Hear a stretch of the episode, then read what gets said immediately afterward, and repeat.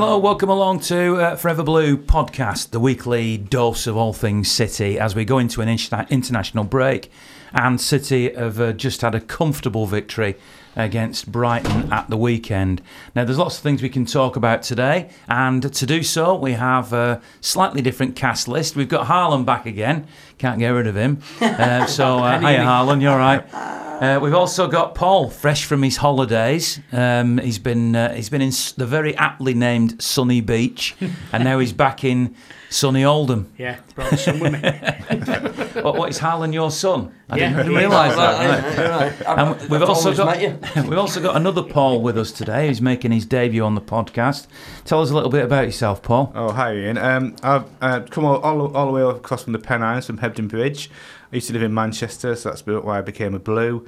And, uh, you know, come over to uh, basically talk about uh, the women's derby on Saturday and just try and encourage some people to come along. Absolutely, and we're going to talk about that a little bit later on. But obviously, you, I assume that you're also a men's football fan. Absolutely. So we're going to start by talking about that. First of all, I'd like to thank uh, charleslouis.co.uk. That's their website address. But Charles Louis, who are mortgage advisors, chartered mortgage, mortgage advisors, who sponsor the podcast. Thanks very much for your support, guys.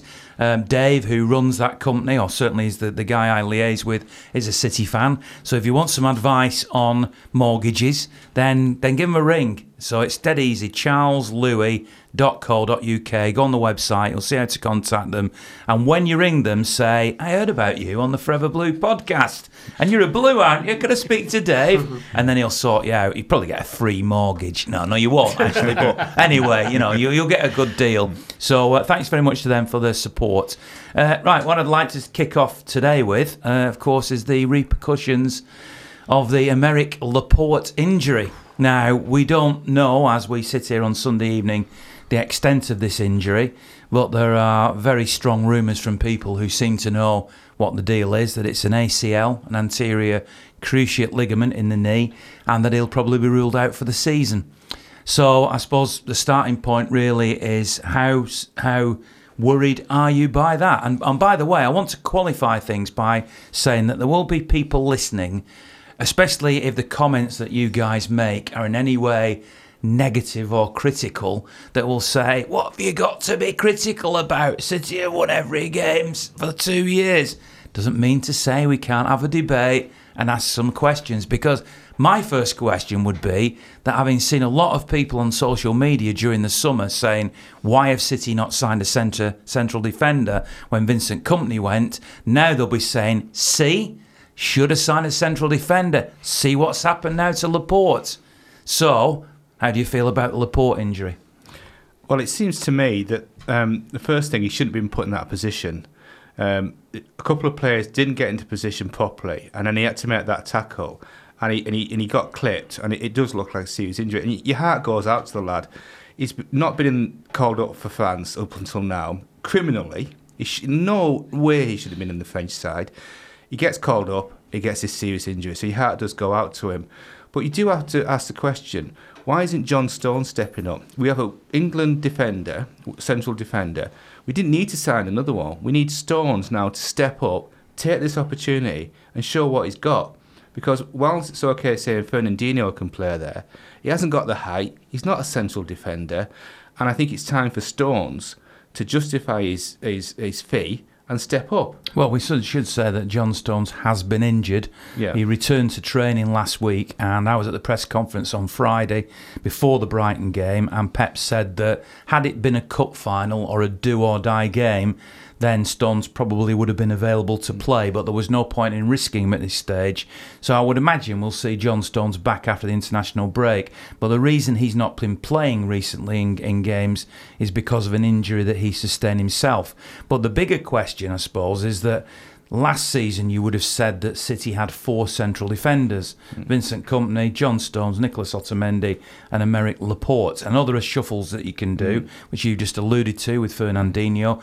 Uh, arguably, um, uh, Kyle Walker could slot into a central role, but generally it's accepted there were four. One of them, the most iconic of them all, has gone, leaving three. So yeah, John Stones should step up. I, I get that, but if it's John Stones and Nicholas Otamendi now, Are you playing them in every single game and relying on them not to get injured for the next for all, all season? I mean, I mean, the, the first thing I like to say is, I mean, I, I where I stand in the ground, I didn't. Did, was it was it a contact or was it? He reached across with his right leg, Yeah. and the guy clattered into his knee Right. and jarred his knee. Right, right. Because where I was, it looked like he'd gone sliding in. His studs dig, dug in. Because I saw the game earlier where a player had got injured and he had to came off and he'd he'd done his knee ligaments because of the pitch had dug in. Um, again, real sorry that he's not playing, but we've surely got enough players in, in, in defensive players to to fill it all up. Like you've just said, players just step up to the mark. I I I'm I'm, I'm really sorry he's not playing because he's our best defender in my my opinion.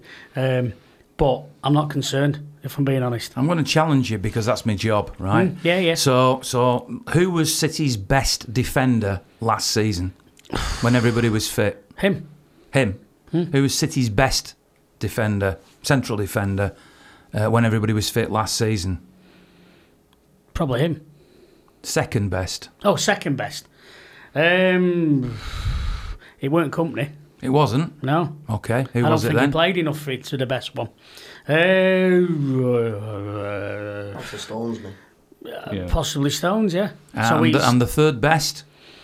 Otamendi. Otamendi. So you're saying you're saying Paul that Kompany was the weakest of the four defenders last season. Only because he didn't play as many games. okay. If you, if you looked at the games he did play, he wa- he was he was up there as he would always be. But he didn't well, play that's that why many I games. qualified the question by saying a fully fit. Yeah, yeah.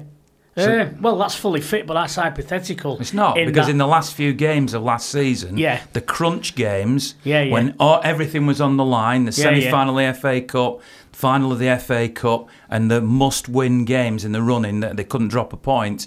Vincent Kompany pretty well played in every yeah, game. he did. He did. But if the, the, because he wasn't fit last season, all all season, he didn't play in all the games. So to say we're going to miss him, of course we're going to miss him in the dressing room and on the pitch. But last season we didn't really miss him because he didn't play that many games. He didn't play enough games to really miss him. I don't think so. Okay, what about you, Harlan?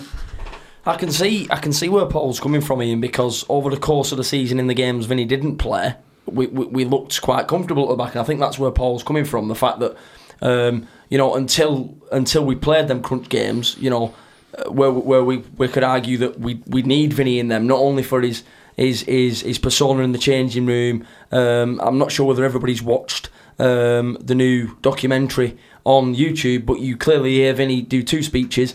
Uh, one before the um, Brighton Hove Albion game, which left me with a massive, massive lump in my throat because I don't really see anyone else in the changing room that will talk like that and will motivate players like that. But that's from a motivational perspective. But I can see where Paul's coming from in, in, in the fact that Vinny didn't play many, many games last season until the latter stages of the season, and we looked like we could cope without him. Um, but for me, and obviously I know a lot of people uh, have a difference in opinion for me, but based on how Pep plays, um, for me, John Stones is the second best defender that plays along Pep's way of playing alongside Aymeric Laporte. And for me, our strongest centre half partnership is Stones and Laporte. I've been worried with Otamendi over the last couple of weeks, opening half or opening four games of the season. He, he played quite well yesterday, um, and he's strong, but I'm still quite worried about how much he dives in and how much when he does make a challenge, the probability of him winning that challenge and it not backfiring on us is going into a maybe 60 40. And I think that uh, a few times this season, if he is a first choice centre half now, it will go the other way where, we're punished for uh, Otamendi mistakes. Um, against Bournemouth, thought he played okay. Um, but again, against better opposition, a lot of Otamendi's mistakes would have been punished, and they're the games that we'll lose uh, without our key defenders, I think. So, just to sum this up, because I want to, I want to just clarify what you're saying. City went down from four recognised centre backs last season to three in the summer. That didn't worry you. The fact that City didn't go up target. They've, they've obviously brought in a right back. And, and and again, I'm trying to represent what other people have said hmm. to me here. So, so, so people, lots of people actually have said to me, "Why did City go and sign a right back when we've already got Kyle Walker. There was no desperate need to sign a right back, and yet we were crying out for a centre back. And we didn't sign one. But what you're saying is, we can come on to the right back debate after if you want. But for now, as far as centre backs are concerned, going from four to three was in no way a concern for you. No, no, no. It was a concern for me. Um, I, I, I, I thought we needed another one. I said that on the podcast a couple of weeks ago. I think it was. Um, I don't know who made the decision to to not sign another centre half. I would have definitely signed a centre half. It wouldn't have been Maguire. I made that clear all summer. Uh, when Ake's name came up, that kind of made me think. You know what? Young English, up and coming. I like him. Um, he might be a shout. Uh, there was another few defenders out there. Um, a defender that we weren't linked with that I like a lot, Jonathan Tah from Bayer Leverkusen. I think he'd have. He's strong. He's big. He can play out from the back. He's a player that maybe reminded me a lot of Vincent Kompany. I've seen him play a lot in Germany for Leverkusen. He may have been a shout, um, but we didn't seem there wasn't too many links to centre halves that I can think of, which made people really stand up and go, So "We need City- to sign him." I think we made a made a mistake. not- I think we made a mistake not about you? signing another What half. about I you think, two, I, Paul? think, I, I think there's two questions here. City's st- strategy around signing is about value for money. It's about getting the right player at the right price. They looked at Maguire and they concluded rightly he wasn't worth 80 million. So it's looking at other people. I think Ake was a good shout because he's he's fast, he's mobile, he's English, he's got potential. So that was one. But they've looked around across the, their scouting network across Europe and South America and concluded there's no one there that they fancied. The other question is, why are we not looking to the academy? Why are we not looking to the younger players? Because there's a real frustration, I think, from City fans. We're spending millions on the academy, and one player has come through. The exceptional one, Phil Foden, who they couldn't ignore. So what, what about bringing Garcia through in the cup games, starting to blood him? What about bringing some of the other kids through? Because at some point we've got to either trust the academy and the academy staff, or we've got to go out and spend big money. And we fell between the two here. My fear is you can play Fernandinho against Brighton, you can play him against Norwich. I don't fancy him against Liverpool's front three in that position. So we do have Stones and Otamendi. The problem with Otamendi, and I think we would probably all agree, is you know Mane, Sane, and the others will leave him for dead pace wise. They've just got pace to, to kill, and he hasn't got pace. That's the one thing he hasn't got. So I think we've got a problem. But you know, at the end of the day, do you go out and spend 80 million on Maguire? Not really, because But if, if this season and now, I mean, nobody could have predicted or No. clearly would have wanted um, Aymeric Laporte to get this injury. But if he is ruled out for the season, City are left with two recognised centre backs. Yes, Eric Garcia can be promoted. Um, yes, uh, Kyle Walker can be moved across. Yes, Fernandinho can go in there.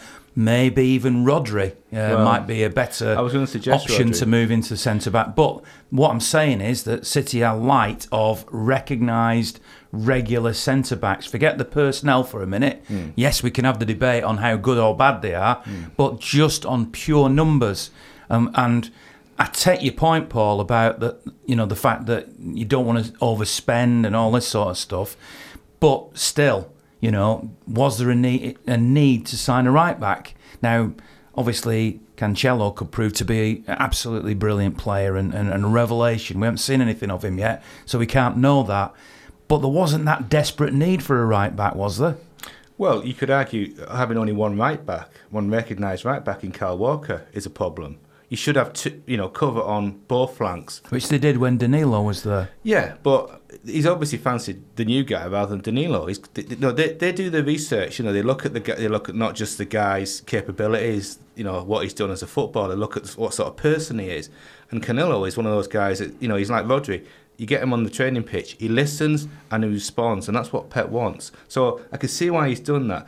I think probably we are light, but then I have the same problem up front as well. I think we need another striker you know, and so there's there's positions where I think we've got loads of midfielders, loads of fullbacks. We could do another striker, and we probably could do another centre half. But at some point, given where we are, given that this emergency's happened, what do you do?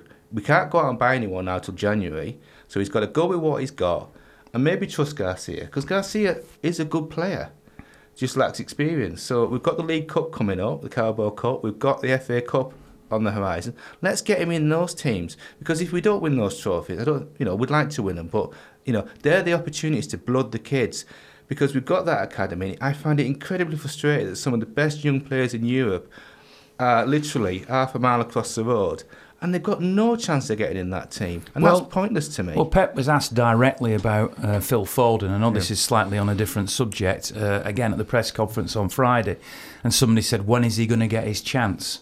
And uh, and he said, mm, "I'm sort of paraphrasing, really, but you know, when he's good enough." Um, and somebody during the game yesterday tweeted me and said, "Wouldn't this have been a perfect game to?" And you're nodding along to that. And my answer was, "Who does he get in ahead of then? David Silva."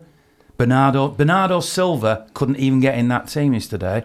So there's Phil Foden ahead of him. Well, there's a big question for you. We're 4 0 up, 70 minutes to go, 70 minutes down, 20 minutes to play. Do you put Bernardo Silva on, who you know is it the proven article, or do you stick Phil Foden on? Me and Pep, presumably, from what he said, I bring on. But I would have started with Bernardo Silva to be Well, honest. I was on for 20 seconds, Ian, and scored. Yeah, but, Yeah. but I, Yeah, no, 17 but, actually. but if, if you're looking at developing About players, 17. then you know we, we all know 20 minutes to go. We've won that game easily. We're free up at that point. You're right. Bernardo comes on. We know what Bernardo can do. He's got he's got two seasons under his belt now. He's a world class player. Phil Foden needs the minutes, and those are the opportunities. Not just to bring the likes of Foden on, but bring some of the kids on as how, well. how does Foden develop by bringing him on for a few minutes at the end of a game? because because I think game up game time at that level is essential. Do you think that I- makes a difference? think I, mean, does. you're entitled to that view. Yeah. I, I don't share that view, by the I, way. I personally don't. Um, don't coming so. on when you're four, three or four nil up and the game's dead, and and then running around a bit and everybody going, "Oh, isn't he great?" That to me is not when you judge a player. You judge a player when they're playing from the start at nil nil, and and that player makes a difference. Yeah. Um, And it can also work the other way because you come on with 20 minutes to go. Um, you're not into the pace of the game. You make a few mistakes. Young player, crowd. The crowd are not going to get on his back, but 50,000 people going. It's noisy, And it can get and it can get Yeah. to you, and it could, it, it could, you can go the other way. I, I get what you're saying, Yeah. Paul. I, Yeah. I, I sort of agree with it, but then it's Man City for God's sake. We've got all this money and all these players. We've got to keep them all happy. Phil Foden's happy at the mm. moment, sitting on the bench, Yeah. learning it in training and stuff. My my point is who who is in our academy side because I don't watch him. I'll be honest, I don't have mm. the time. Who's in our academy side that could come through into that into that squad? I've got a player. So a player that that I well I, I put a tweet uh, not a tweet well it was on my old Twitter account yeah and I put a Facebook post out about two seasons ago um, and I know he made a big mistake against I think it was Shakhtar in that dead rubber a few seasons ago you might remember ball went straight over his head Tosin it out of Bayoyo um, and straight you af- said. after that well yeah you won't say it would you Paul that's Paul from Prestige, not the other Paul. um, so yeah, um, but yeah, you know, and a lot of City fans got on his back and said, "Nah, we're finished with him. That that tossing, he's rubbish." Um, when he came back for pre-season, I, I thought I saw a picture of him on, on Instagram. We City had put one out, and I thought he's put some timber on. He looks like he's been told to, to bulk up because there's there's a, there's a space for him in this squad. You know, with Mangala leaving, there's a space for Tosin. Maybe Pep's rang him and said, "Listen, I'm thinking of including you this season, but you're going to need to maybe bulk up a bit because you were, you know, a slim lad or whatever." Um, and then we loaned him back out again. He was at West Brom last season. He was on loan the year before. Why are we loaning a player out then if we're never going to use him? Because I think Tosin, from what I saw of him early on, he's a good ball player. Now he's put the timber on. So really, there's not really a fault with him then, is there? And he's there. Um, Garcia, me and Ian have spoke about him. Maybe just the height thing is the only thing that Garcia lacks, maybe. Uh, but then Mangala's gone to Valencia. He looks the fittest he's looked in three seasons. He looks in the best shape possible. I've been watching him training. He looks great. He looks in. He looks quick. He looks sharp. He looks like the Mangala we signed. And yet we used him when we had nobody else. When we played Bristol City a few years ago, just to fill in a gap. He had a good run of games. He got dropped and never got played again. Loaned to Everton, got injured, and then what? We get rid of him and he goes on a free, but we give him a new contract six months ago. Didn't make sense to me. Now we're left with two recognised centre halves. Um, one's injured, Kompany left. Mangala's gone on a free. Tosin's out on loan, and Eric Garcia's maybe too small. So really, we've limited our own centre half options, haven't we? I think I think Rodri's a, a decent shot. There was some discussion when he came uh, that he would be play the Fernandinho role, but there was also a discussion about playing centre half as well. He's six three. He's a big lad. He's got good positional sense. He's not the quickest in the world, but then Kompany wasn't massively quick towards the end uh, because you know he was never completely match fit t- towards the end of his, his time at City. But for me, that's a possibility as well. I just worry. I think it, against a lot of the teams, we can muddle through with what we've got, but against the certainly our biggest rival at the moment, because all the others are falling by the wayside. This is almost even at this stage, it is becoming a two-horse race. Yeah. When we go into those two big, you know, two big games, because those two games will almost certainly decide the title race. You know, we're going to have to play Stones and or Otamendi if they're fit. If they're fit, and if they're not fit, or we don't fancy Otamendi because of a lack of pace, somebody else. So we've got some time to fiddle with that. But as you rightly say, I think you're right, Ian. We probably are one short of a top class, experienced centre half and we just have to muddle. We're going to have to make the best of it and hope in those two big games that the guys that are playing in those positions against a very formidable front three for Anfield can actually deliver the goods because it's going to be a tough game. Those are going to be really tough games. I mean, we're going to score goals.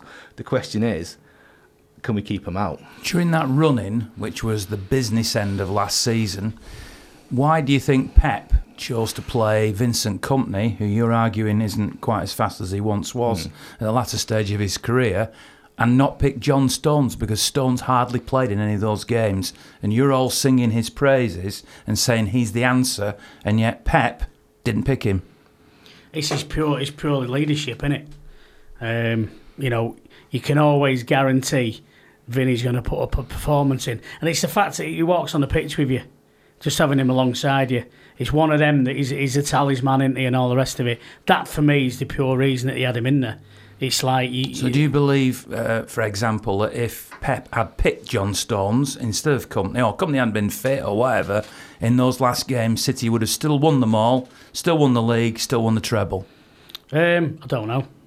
That's, well, that's, that's, a, that's, that's, a, that's the obvious answer. I mean, I don't well, know. It's, it's, hypothetical. I think I think we probably would because I think Stones is a quality player. But the, the co- Kompany is a smart player as well, as well as a leader. He's a smart player, he, and he changed his game over his time at City. And in the last couple of seasons, his positional play was much more focused. He recognised he didn't have the pace. He recognised that he, he wasn't always totally match fit either because he, he was coming off the back of quite long spells on the sideline and he was very clever at the way he positioned himself.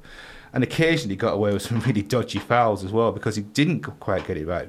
But he he brought something around just giving that back four the confidence and also the you know the holding midfielders the confidence that if they got past them he could hold the line. So I think he was right to go at the end of last season because I think he'd, he'd reached the end of the line.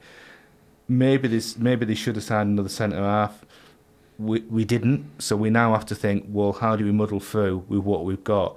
And in fairness, when I say muddle through, we're muddling through with proven internationals, quality players.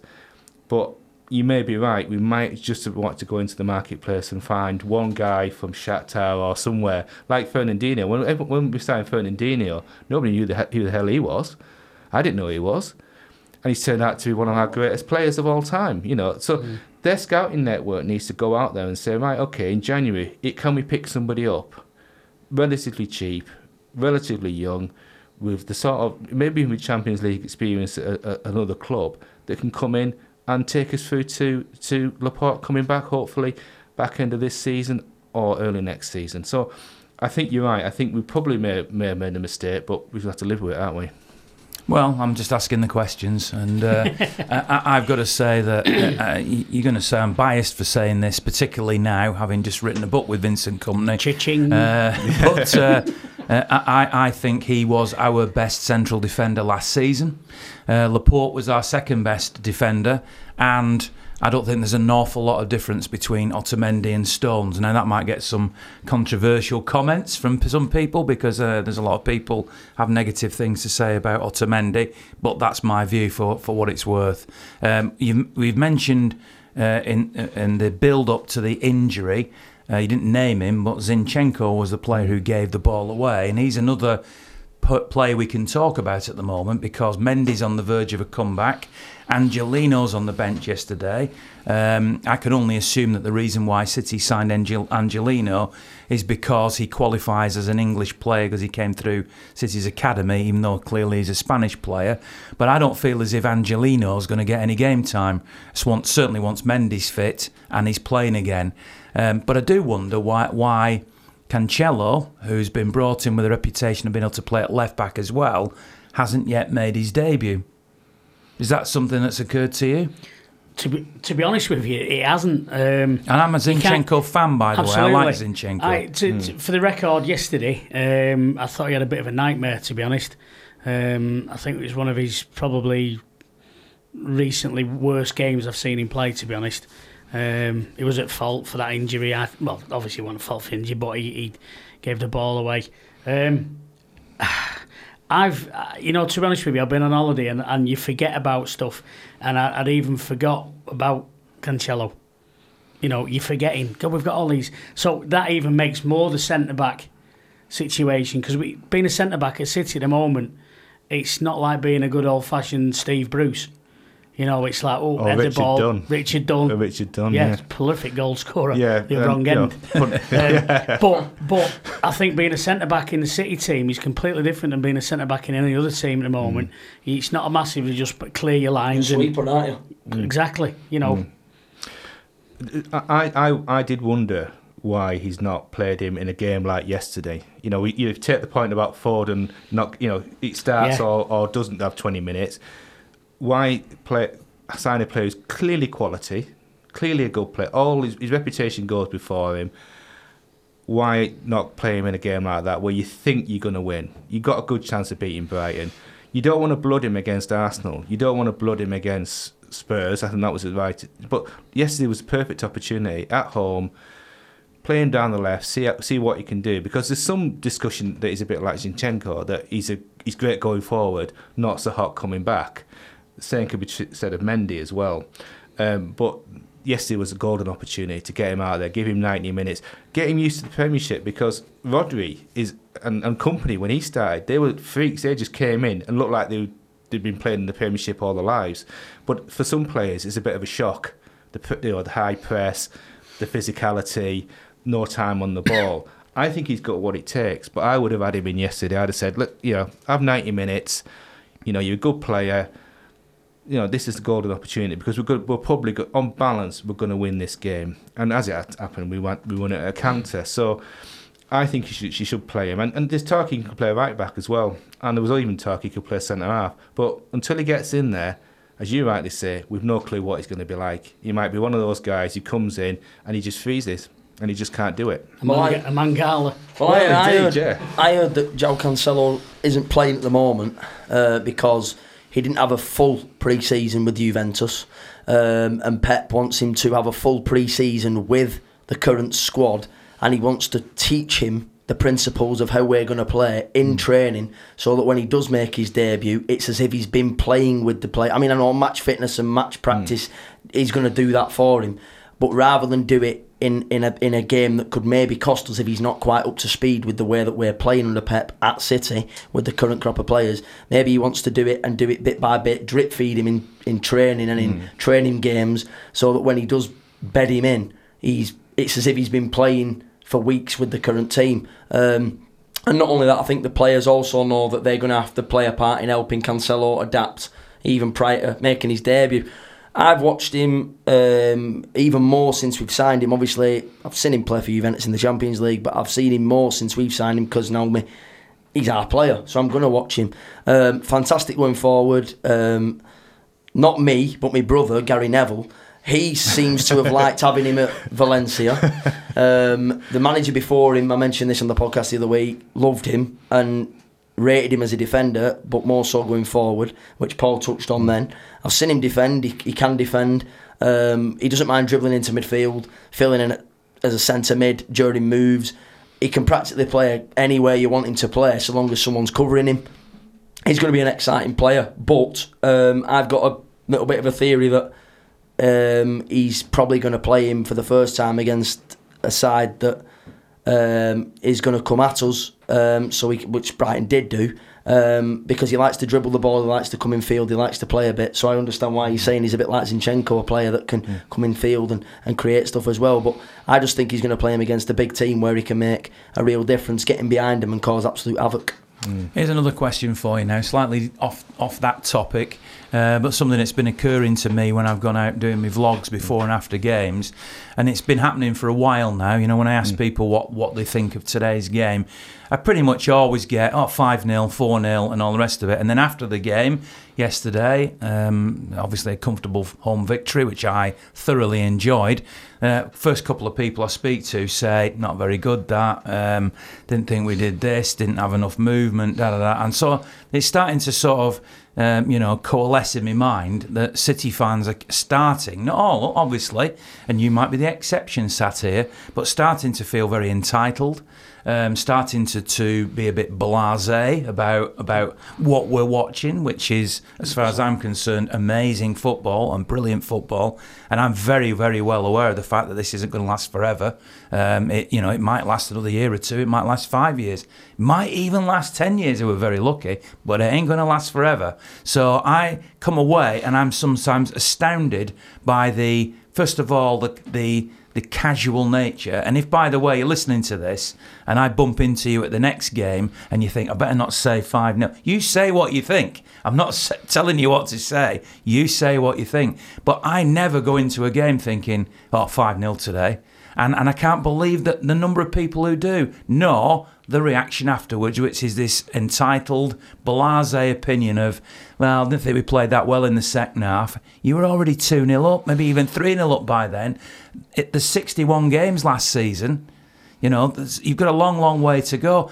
A player had been carried off on a stretcher at one point. Do you not make allowances for Yeah, all yeah. that? And I want to say all these things back to them, but I'm thinking, no, this is your voice. You say what you think.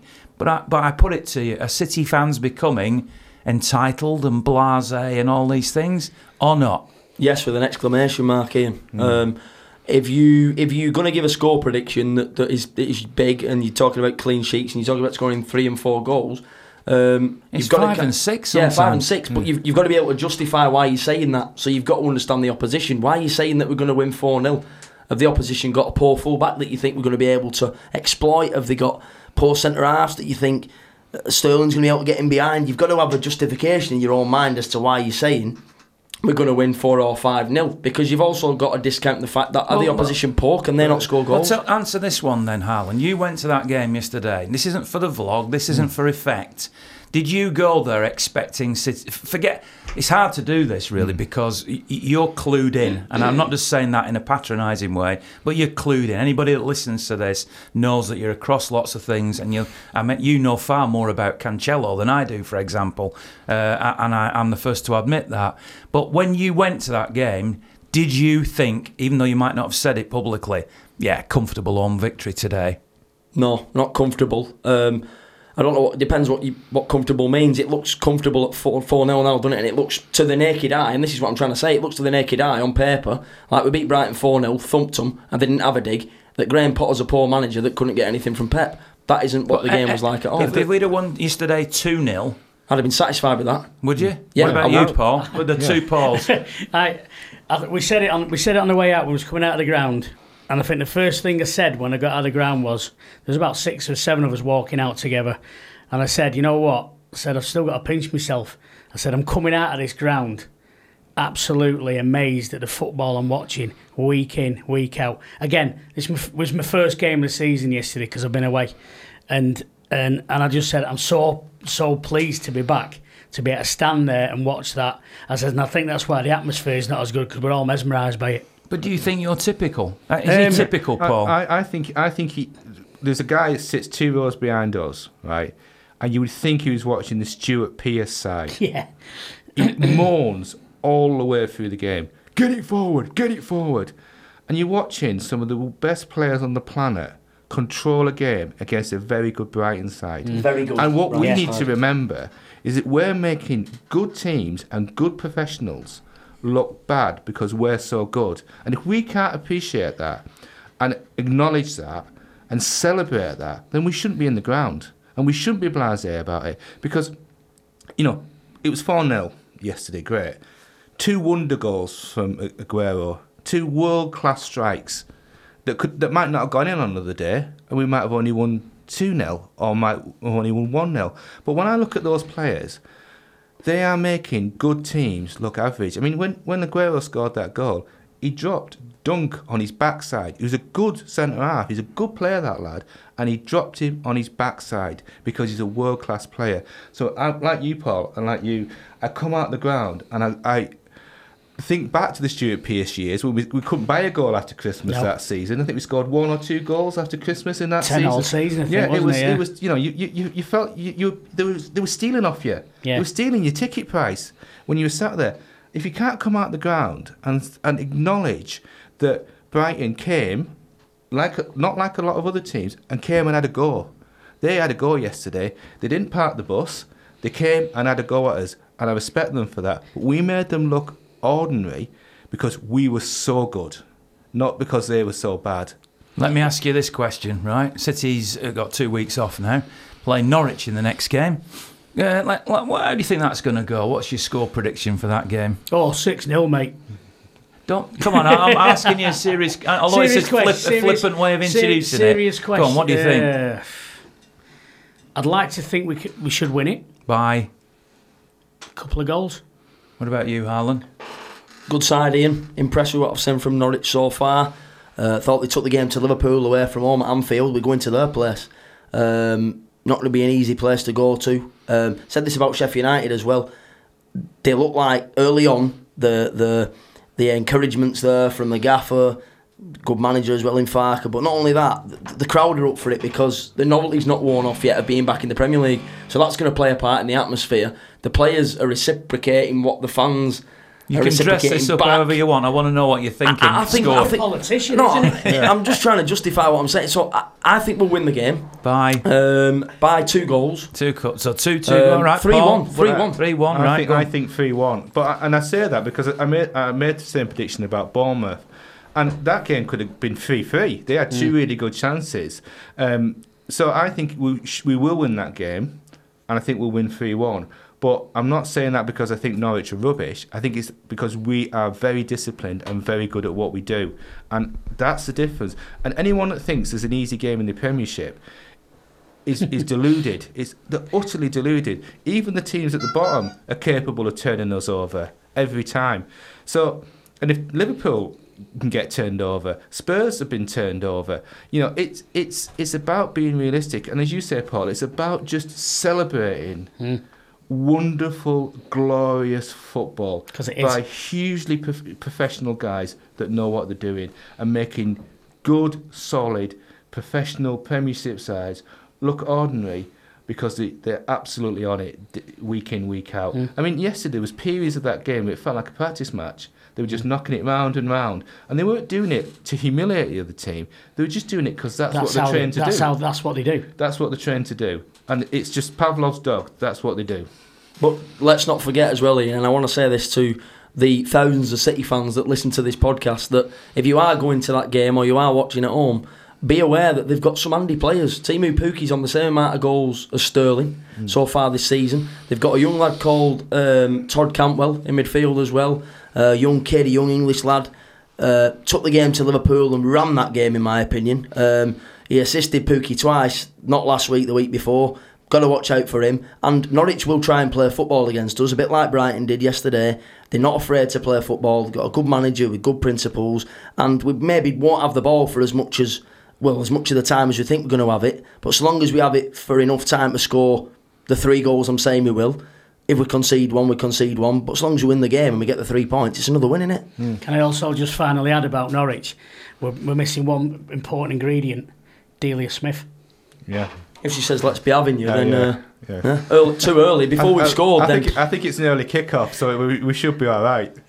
It's a late cook in a kick-off, actually. Oh God! Oh well. it's Five thirty. It's worth remembering that Ed Balls the former MP, is their chair, so he might be dragging them off at the the end of the game, if, especially if they, if they took a bit of a pacing. God, if they win, God knows what'll happen. God, a bit of dancing on the pitch, isn't exactly, it? yeah. I was there that day, so I remember it Yeah. well. Um, just, just um, go with me on this one. I don't normally do this, right? But He's gonna start af- singing. after that, after that Norwich game, it's Shakhtar away. So uh, how was City going to do there?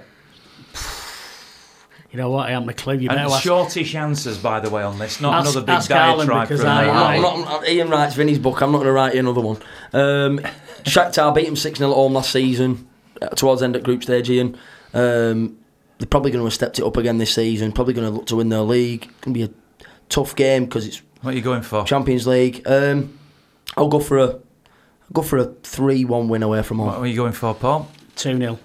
What are you Two going for? one. Right, oh, and then the game after that is Preston in. Uh, no, it isn't. Sorry, it's Watford at home. Um, what are we going for on that one? I hate predicting. What's I- your gut feeling? I, I think I 4-1. that- Yeah. 4-1, I think right. so. I think 4 0. Yeah. Four one. I think. And then the one after that is Preston away in the League Cup. So, So uh, this is difficult now because I'm hoping this is where he's going to put out a a, a B a B team, shall we say? Um, Two 0 okay. What about you, Harlan? I'm going to go for um, I'm going to go for a 5 1 winning. Five one. Well, they're flying high in the in the championship. They're sixth or seventh. They're a decent side. I think two one. Right. I- I- the reason I did all that, right, is, was Yeah. I was setting you up, really. Oh, here we go. Right. Apart from that last one, Yeah. when you've gone for a one goal margin, every other result in every other game you've just predicted is by a minimum of two goal margin, sometimes bigger. And that's four games against different away in the Champions League in Ukraine against a team apart who've only ever been beaten by an English team once on their own pitch, and that was City. Uh, Norwich, who are flying at the moment, they've got one of the top scorers in the Premier League in Teemu Pukki and have started the season really well. Preston, who've got nothing to lose, and it could be against the City second string. And yet, here you are, all three of you. If I was vlogging you there, you've just done exactly what everybody else does, which is go back for, uh, you know, pretty much a big victory in every game. But- is, but- are you becoming blasé? No, because No. because because the the stats with us on this twenty seven games on the bounce in the Premiership with us scoring, we score goals all the time. We're not being blasé about that. It's just they score goals. That's what they do. It, and I every time they score, I am no less joyous hmm. than the goal before. Yeah. And I'm no more blasé about it because I know the hard work that's gone in to create those chances. You know, when Silva goes into that position, or when Sterling came out with the first goal and, and pulled their guy out of, out of position, he played that. That was a play. I watched it, and Silva came around the back, knocked it across, and De Bruyne had a tap in. The reality is, I'm not blasé about that because I know how hard they've worked to get to that position. We score goals and we're pretty tight at the back as well. We don't give a lot away. We've got a fantastic keeper, don't forget. So we're not throwing these things out in a blasé way. We're just looking at the stats. We're looking at our experience as, fan, as fans, watching what we see week in, week out, and going, actually, we will beat these teams. But we're also saying it's not going to be easy. You're absolutely right. It's never going to be easy. Even at Preston, because they've got out to lose. It's, it's a It's- small ground. It's a cup final for every team that plays us. I know It's- it's, the old cliche, Well, it's but true. It's um, true. You know, it, we, we're on a bad day. This is how good we are. We're two goals better than most teams in my Yeah. head. That's how I see it. Um, You're perfectly entitled, I- I'm- by it. I'm, I'm- just oh, yeah, yeah, challenging yeah, you. I'm Well, I- challenging well, I'll you. tell I'm just trying to clarify my, my thinking on it. And I mean, I, I stand that right next to the away fans in Block 111. Um, and for the last two seasons now, the fans are coming up to us at the end and shaking our hands and saying, that was brilliant. They've been hammered, but they're saying, that was amazing. We've never seen anything like that. When you watch it on the telly, it looks one thing, but when you see it in the flesh, hmm. that was amazing. Well done, lads. But it wasn't me playing the football. you know. Andy, and we're talking about games coming up in, in the near future as well, and I'm basing my predictions on what I saw against Brighton yesterday. And hmm. like Paul said, a very good Brighton side, and if we can win that game 4 0 against good opposition, then that justifies kind of why I'm going for the scores I'm going for. Because against Preston, my thinking is that, like Paul from Prestige just said, that we'll play a mixed bag of younger players. Foden might get a game. We might even see Garcia in there now. We've lost um, Laporte. But in games like that, if we, for example, go 2 0 up in that game against Preston, they equalise, uh, they score one, then we bring on De Bruyne, then we bring on Aguero, and then we strengthen the team. Usually, when we've done that in previous games going forward, them experienced top quality professionals have made the difference and got us that extra two goals, which is why I'm saying 5 1. I mean, Well, if, you look, if you look at the Preston game, that's a golden opportunity. If Jesus is fit, they'll throw him in. Now he's he's going to run riot in that game because he's really, he's turned out to he's turned into a really good player now. He's got he's managed to work out what the offside rule is at last, um, and now he's turned into a decent player's position, and he'll be looking to score goals in that in that game. Now I think we're, we're trying to be fair to Preston. We're- uh, If, if there's a sense of entitlement, let's stop it, guys, because it's it, it will end at some point. So let's just go with Enjoy the it. ride. Let's enjoy what we're seeing. Celebrate the majesty and the genius of some of those players that we've got on that field. It, it's it is a privilege to be in the ground.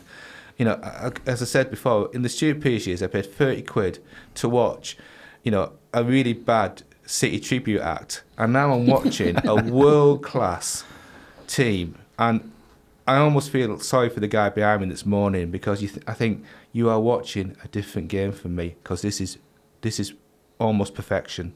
Let's hold it on that note then. Uh, we'll be doing another podcast next Sunday. There won't have been a game then, but we'll talk more about some of these issues perhaps then. If you're listening to this and you're thinking, I strongly agree with, with something or I strongly disagree, or you just a bit disagree or you a bit agree, then feel free to comment, you know, on the Twitter, my Twitter account or, or the lad's Twitter account, uh, and just get involved on the Facebook page and whatnot.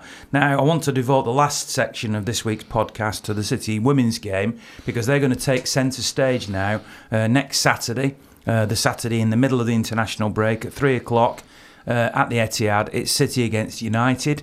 It's their season opener, um, and it's also going to be, I would imagine, something like fifteen or twenty thousand somewhere in that region of a crowd. From what I understand at the moment, the whole of the bottom bowl of the stadium is going to be packed.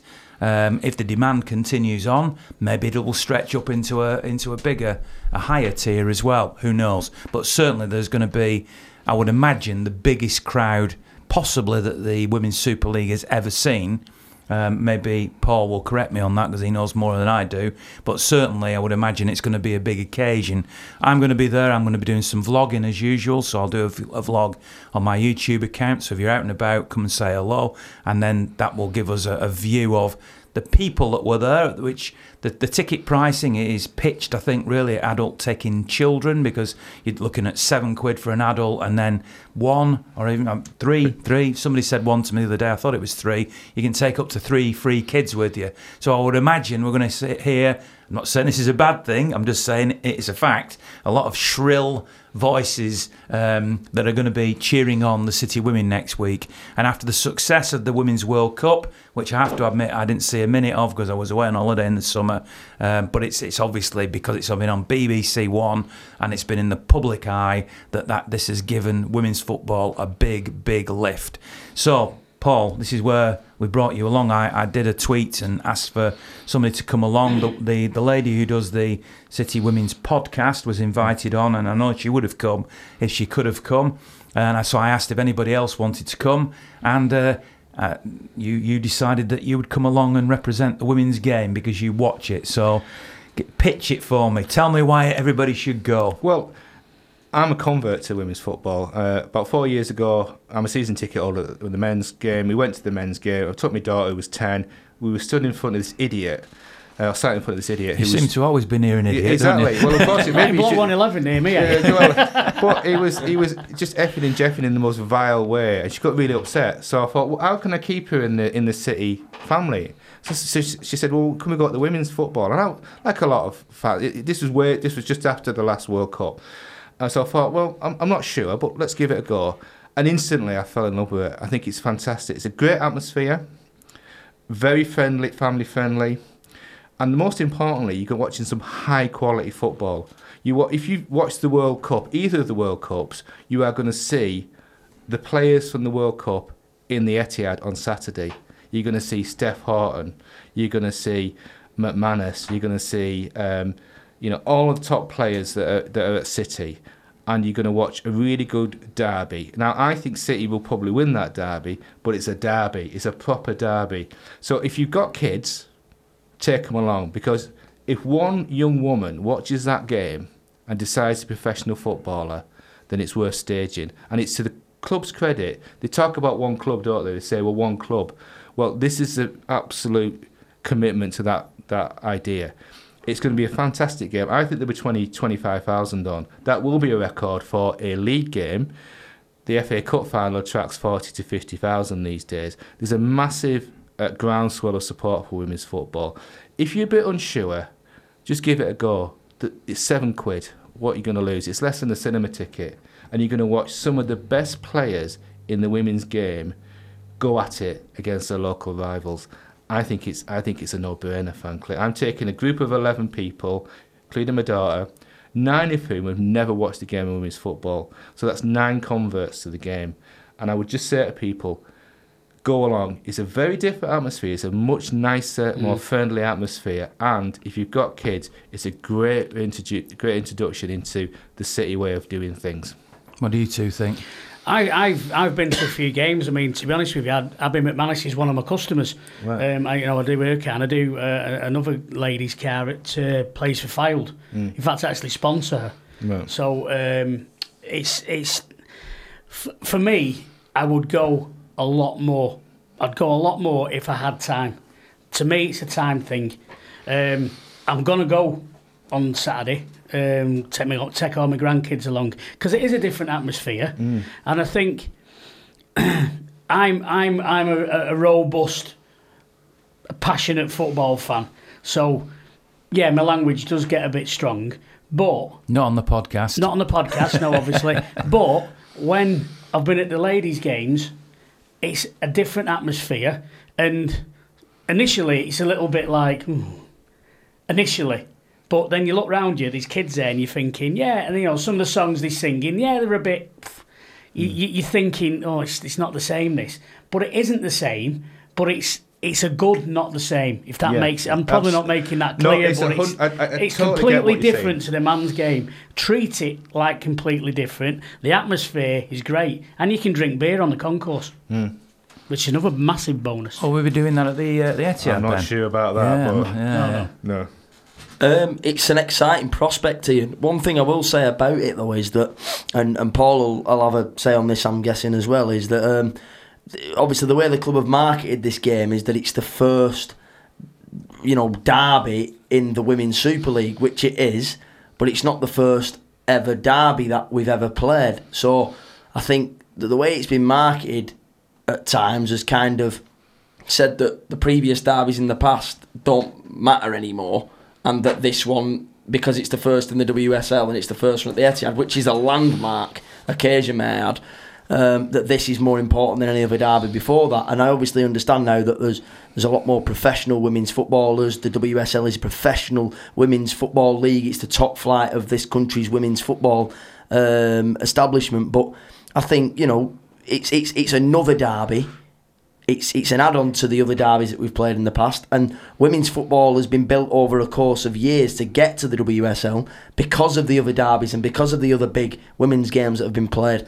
Um, I should have a football match on Saturday but my, my game isn't on. We've not got a fixture so I am going to make uh, the journey over. I'm going to see if Jessie's free as well and we're both going to go to our first Women's Super League derby as well uh, and get behind them listen as far as I'm concerned as soon as I'm in the Etihad no matter who's playing there um, you know, especially a City team, I'm gonna treat it like it's it's a men's game, and I'm gonna get behind the girls, and I'm gonna I'm gonna sing if people are singing. I'm gonna want the ball to the back of the net just as much as if Serge was striking it. Um, you know, I've been and watched international games in the Etihad, and when you're in a big stadium like that, especially at our ground, I'll get behind anyone that's playing there.